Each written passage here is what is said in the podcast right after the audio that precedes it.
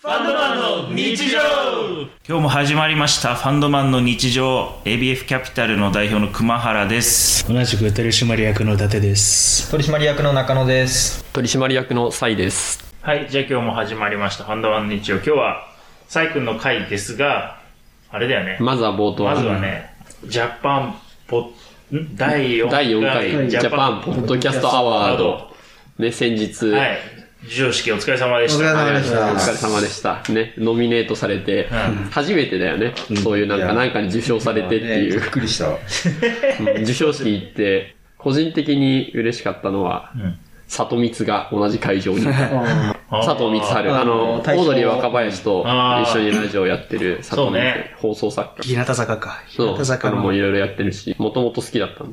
えーそう、その人が同じ会場にいていろいろ喋ってて、うん、ちょっと挨拶したかったけど一瞬でいなくなっちゃった。 パーティーにいなかった。うんあ確かにそう、アフターパーティーにいなかったんだよね。探してみたんだよ。ああ授賞式だけかそう、正直だけ。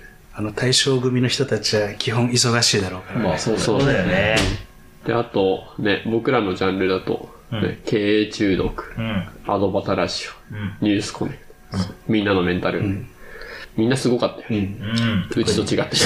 5分の3同じ人が関わってるってい う。あー野村さんだけ そのど。村さんしかも我々の前職の先輩だったということ が判明してあそうだったね。すごいなと思って、ね、ポッドキャストで生計を立てられる時代になってんだ、うんまあそそもそもそれがすごいよな、 YouTuber みたいなもんだもんねうん、だってポッドキャストを会社としては広告宣伝費かの費用を払えるようになってんのか、うん、それもあるしあの普通のポッドキャストはそういう広告ついてないけども会社の宣伝をする場として、うんその会社に依頼だから、うんポッドキャストを運営する人たちにお金を払って、うん、だからメディアだよね。そうそうメディアそう YouTube の事務所とはだからちょっと違うってそういう。 YouTube 自体での儲けとはならないんでね、でもアメリカとかだったら、もう、ポッドキャストの事務所とかとんでもない稼ぎ方してるし、Spotify とか Amazon とかがその番組を自分のポッドキャストで独占配信するために何十億何百億とお金を、なるほどあへのー番組に払ったりしてるから、ポッドキャスト、それもだから、ポッドキャスト自体というよりかは、ポッドキャストのこの放映権みたいなのうんで、、そうだね。儲けてるうの。ん。っていうのがアメリカだともう、それがすごい進んでる。俺らの放映権いくらなんだろうな50円ぐらい。価値なしで。今、払価値なしでしょ。50円ももらえない。わなきゃいけそなう、い。 50円で買ってくれるとこないでしマイナス5000万円かもしれない。ょ。なんでなんでマイナスなんで借金せよ。そうそんなマイナスなことはやってない。 配信してくれるんだったらって。どうせも払います。いやいやいや。価値上げていかないとねそうね。でもなんか結構すごいゆるくこれまでやってきてまあもう全然これからもそれでいいとは思うんだけどああいうところに行くと視座が上がるよねそうね。なるほどみたいそう。こういう風にやるのか。思った思った。みんなアイデアがすごいなと思って。ね。あと、アフターパーティーも楽しかったよね。な楽しかったね単純に。キラキラしてたよ。そう。ベンチャー感普段が会あわっない人たちしかいないそうから。なんそかう我々が金融とか側にいると普段接しないそうタイプのなんか、ね、アーティスそうト、だねアートの人たちだったようね。んセンスの、センスがあるアートの人たちねまが。あ飲食の人もまあ一部ある意味アーティストではあるけど、またそれとは違うメデねィア寄りのそうだね感じだよね。派手な感じちょっとうんねキラキラしとったなそう、パーティー会場もすごかったし。うん。ね、あの後、令和ロマンチャンネル登録した。 ね、じゃあ写真も撮って写真も撮てもらって。チャンネル登録したわ。テンポいいよね、あの二人の話しゃべりはうね。んねおお父さんがなんだおっ父けさん、大大和和証証券券のの副社長だったっけ役員だから副社長だから。冗談なのか本当なのか分かんない。え、だから YouTube にもやってたよ。あ、本当にあじゃあそ YouTube うなにんもだ。なんか、お父さんが何億円失った話。でも何十億儲けてるんだよすげえな そうめっちゃ面白かったな彼らみたいになれたらいいなと思いつつ、まあ、我々はいつも通りまあそうね。ね。でも、ああいう場に呼んでもらえたらもうこの、これを聞いてくださる全国何万人のリスナーの皆さんのうんおか げで、そうね何万人っているのかな。何人とか。データ見ると、言っても数百人。熱烈なリプチャーがね。そう熱烈に数百人。そう一人そう100回聞いたらそうだね。 まあまたね、来年も呼ばれるように頑そうだ張りたねい。。これからね。あまあでも一回出たし、ゆるく、ゆるく、ゆるく頑張出ったて。し残るから、まあなんか、でも楽しかったかうら。んで今後さ、さらに波が広がっていくんだったら、まあ、受賞もしたいけそうど確。ポッドキャスト自体は、まあ、どんどん広がっていくから、ポッドキャストってどれくらい広がってんの今、日本で多分定常的に聞いてる人が1000万人ぐらいいるはずだけど、1000万人いないか、でも1000万人弱ぐらいの人数がいるはずだから、えどれぐらいの成長率なんだろうね。そうそう、CAGR。 CGR 爆伸びじゃない、番組自体がもう年々、番番組数でも、そのリスナー数でもいいけど。ポッドキャスト成長率。結構芸能事務所とか制作会社がついてる番組多いんだなって、ああね感想で思っ年々た。我々、ポッドキャスト黎明期の最初にいた人と して、今の YouTuber でいうなんか、ヒカキンよりも前にいた人みたいマッな。クスそののだけど、ポッドキャスト広告の収益の増加は、それ前年比72%成長。あ、これアメリカだけど。アメリカでさ、広告ってどういうことあ、だからそういうことでしょ。え、あの、だから YouTube みたいにテレビとかと一緒でしょ ?Spotify 中に、え、 Spotify の広告とかはポッドキャストは多分入んないと思うけど、ポッドキャスト中に広告流れるの入れれるポッドキャストもあるんじゃないえだからて、かまあ普通に番組でうん入れればいいし、あとなんか日本でもゆる言語学ラジオとかだったら本の紹介とかでアフィリエイトみたいなので、多分アフィリエイトだと思うんだけど、うんお金入ってたりだとから、か。うちも番組としてメディア力が高まってさ、あの、この番組で一言紹介してくださいよって言われるようになるなったら、そこの収入も入り始めるえー可能性もなくは ない。えなるほど。今んとこ価値なしだ けど。価値なし。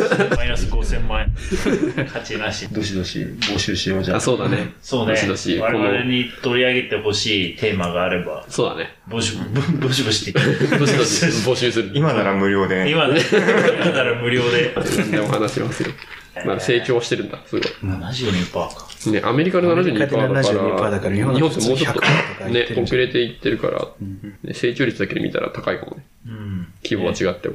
まあただ、あの、オーディオブックと一緒で日本多少限界があるっていう話もあるけど。そうなんだ。そうあのアメリカでラジオとかオーディオブックがやたら売れてるのってあの車社会で車乗ってる間に長距離移動そう聞くっていう需要が高いのとあと英語って読むのと聞くのってスピード一緒らしくてうーん。日本語って読む方が圧倒的に早いから喋ってるよりも読む方が確かあに。の5倍から10倍ぐらい早くあの情報量が入るから漢字とかだそう本で読む方が圧倒的に効率が良くてあんまりオーディオブックとかが流行らないらしい。えーえー、英語だと違うんそうだ。英語は、だって単語と音音と文字が一体したりしてるから、日本語はあの漢字漢字だけ見れば、バーって逃げるもんね。うん助動詞とかはまとばしてばーって同じこと言えそうなもんだけどね。確かにね。だから聞くよりも読むの方が早いんじゃない英語でも、さすがに。いやでもなんか文字数が多いからね、同じ文章を書こうと思った時ー、に日さ、本結語の方構が増えちゃう。なんか一個の文章で伝えられる情報量が全然違うってツイいう。へーッターとかね、 Twitter 140文字140なのも、ツイ日ッター本でそう流行ったのはそうだみたいな話は、いへー、なるほどろいろね。入れ込めるっていう日本だと。なるほど。あだってね、五七五七七でその世界を表現しちゃうから。あやってる国ですから。アクノールッチメントで終わっちゃうもんね。本当だね。なるほどね。っていうのはあるから、まあ、日本人が、まあでも、昭和だから、とんでもなくラジオみんな聞いてたって思ったら、テレビが今弱って、でも、その昭和も車が多かったからじゃないのかとか、テレビがなかったとかな。ね。そう。まあ携帯がなかったとそうか。今はだって携帯で何でも流せるし、同じ車でも。ラジオ流してる人って見ないよね。うん。ラジオ好きだから、なんか、うん自転車乗りながらラジオ聞くのがすごい好きだ。基本今日も、今日も自転車で来たけど、あラジオ聞いてラる。ジオ聞きながら来た。なるちほゃんとどね。ね、オープンイヤーのあそうね、骨伝導で聞いてるのだで、いだい法令はちゃんと遵守して。だ大丈夫なやつ。大丈夫なやつ。誰じゃん最先端だ。基本。骨伝導で聞いており ます。注注釈。骨伝導で聞いてます。危ねえ。大丈夫です。そう一応あね。れだよね、外の音が聞こえるんだったら、イヤホンつけても大丈夫だねいや、基本ダメなんじゃない外の音拾えるやつだったら OK だって気へがする。えあえーああるよね、最近け。どそれ判断できないよね、外から見てる人そうね。んそう、だから止められたら応じないといけないと思うけども。じゃあまあ、我々も案件を待ってます。うん。 ちょっと、話を戻すのに。うん。引き続き、こんな感じでやっていきましょう。そうね。はい。で、今日の最後のテーマ。この流れで言うのもあれなんだけど、このままやっていきましょうって言いながらなんだけど、今日ちょっと戦略的な議論をしたいなって思っていたのが、うん来年もジャパンポッドキャストアワードに選ばれるために、うん。俺らの番組はどういう風なことをしてったらいいのかっていうのを議論してみたいなって思ってたんだよね。その、やるかやらないかは別にして、あの、今回の機会をさ、なんか改めて振り返ると、やっぱりこう、ノミネートされてる人たちやっぱ面白い。うん。んじゃん基本、どのジャンルでも。うん。で、面白いってのはわかる。うん。んだけど、で、俺らは相対的に面白くないのもすごいわかるんだけど、 あの、リスナー、リスナーでまあね。って可能性が高いと思ってるんだけど、なんかそこをちょっともうちょっとじゃあどうしたらうん聞いてる方々が面白いなって思って、で、来年もノミネートしてもらってっていう風になるかなっていうところのディスカッションしたいなっていうのが今日のなるほテどー。マ。そもそもじゃあ面白くないのになんで選ばれたの尖りすそぎてれそれはね、いや、お俺の仮説はタイトルの付け方がすごい目に入る。あうんまず、ファンドマンの日常っていうタイトルは目に入りやすいうしん、でそれを開いた時の、えっと、コンテンツのタイトルあ。うん。はすっごい面白そう。あだから、聞く手 前、あ。そ聞こく手ま前、で、そこまで面白い聞く手前のところでのん選考に上がりやすい、じゃあそこを突きポ詰めるッド。キャストだの。なるほどねですけど、いやいや、もう一台、じゃあじゃあじゃあテーマを変えよ う。そしたら、えっと、えノミネートされるんじゃなくて、大賞を受賞しに行くんそう受賞に行く大賞を受賞しに行くんだったらっていう狙っちゃ話をうしたら。か。なるほどね。だとしたら、今年の対象と比べるのがいいのかもしれない。あそうそうそう過去のそもそも対象を狙う、超アワード、別のアワードのベストナレッジ自賞身ああ、だめ、ナレッあジでさんは、あ、れ実はね、そこもちょっと枠組みの議論をしてもいいなとい思っやてたんで対。象に選ばれるってなんか、あの、対象じゃなくてもいいよ。じゃあ別になベストナレッジ賞の、えっと、トップでもいいし、うんベストナレッジ賞でもいいし、他でそもこいでいしそう、あえて、そう他でもいいし、あとさ、新規で創設されたうん賞もあるってうん言今年も言ってたじゃん、今あ年。うん。まあ結構メディア系というか、あその、うねエンタメ系が多かったけれうど、んってなったら、ジャンルを作りに行くっていう発想もあるかもしんないよね。なる例えほどば、ね。うんこういうポッドキャストのジャンルだっていうところを、わかんない、ロビー活動していくみたい な。うちはこういう新しいジャンルでやってるポッドキャストなんですよっていうので目立たせに行くもあるかもしれないけあーど、まあなんかそういうのも含めてちょっといろいろで、も我々のこのバックグラウンド的にナレッジ以外むずいんじゃ。うんん。うん まあ、誰で、にでもだ一番。した対象は、もうポッドキャストという性質上、面白系に行ってしまうから、対象は取れねえんじゃあんの、。やっぱりどうしても、ナレッジで対象は、だってまあまあまあ、ね。そうね、どうしてもやっぱりあの、大衆、大衆というかまあ、マスに受けようと思うと芸能人が喋ってる方がもでも今年の対象って、ママが自分を取りえいやいや、違う違違ううか、かああれれは。はウェルビーインウグェじルゃん。ビーイう、ング私の対象はあの、あれか若林、オードリー。うんと、あれか、マシューか。そうマシューやっぱり、あやっぱりそう。マシュー、マシューズマシューだっけ。そう。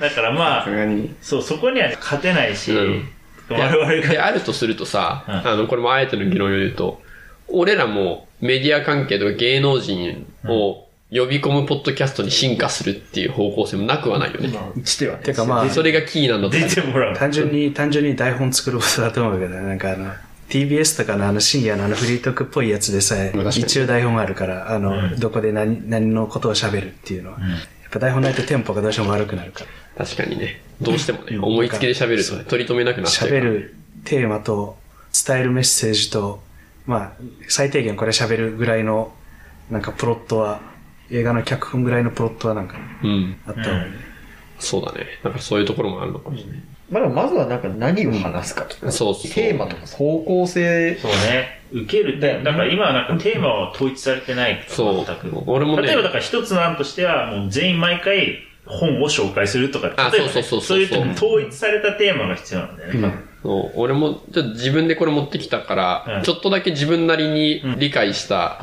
なんていうの面白くなりううんる共通項みたいのがあると思ってうんおてーさ、すがで一つは、まさにその、結論から言うと、うんアメトークモデルだなって思ったんだよね。僕らはなんちゃら芸人ですっていう、んあの、この5人とかを総称するうんテーマっていうのが一つあると。うん。で、あの、他のやつ見てもさ、なんか、ママの気持ちがああれだとか、社長の気持ちだとかっていう話とか、でもすごいもうテーマが決まってるから、僕らはなんちゃら芸人です的なテーマがやっぱり一つある。うんで、それはなんか、大きなテーマもそうだし、そのなんか、毎回放送するテーマっていうところも、うんあの、その中でこう細分化していくっていう。だから僕らはなんかわかんないけど、ハードワークビジネス マンチームですってなって、はいその中でこうテーマとして、ハードワークをす るとか。なんちゃらみたいなテーマをやるっていう、なんかテーマ性が大事だなって思ったっていうのと、で、二つ目はね、具体的な裏側感。うんあー表では出てない裏側の情報っていうところが、ここだったら見えるんだよっていう手触り感のある情報っていうのが大事っていう話とうん、で、もう一個あってう、んこれ俺なりの解釈ね。もう一個あるのは、えっとね、あるある。うん。あるあるね。そう、聞く人で同じ属性の人は、そうなんだよって言うっていう要素。あうん。ってなった時に、あ、これアメトークってこうできてたんだって俺の中でなんか、あ、なるほどね。そう理解したっていう。それがマニアックすぎて見てる人が面白いぐらいわかんなかったら、それはそれで面あ、白い。そうそう、それはそれで面白いし、だ何かそれらそう、あの、一般リスナーを置いてくっていうのでも面白さはあるから。後半へ続く。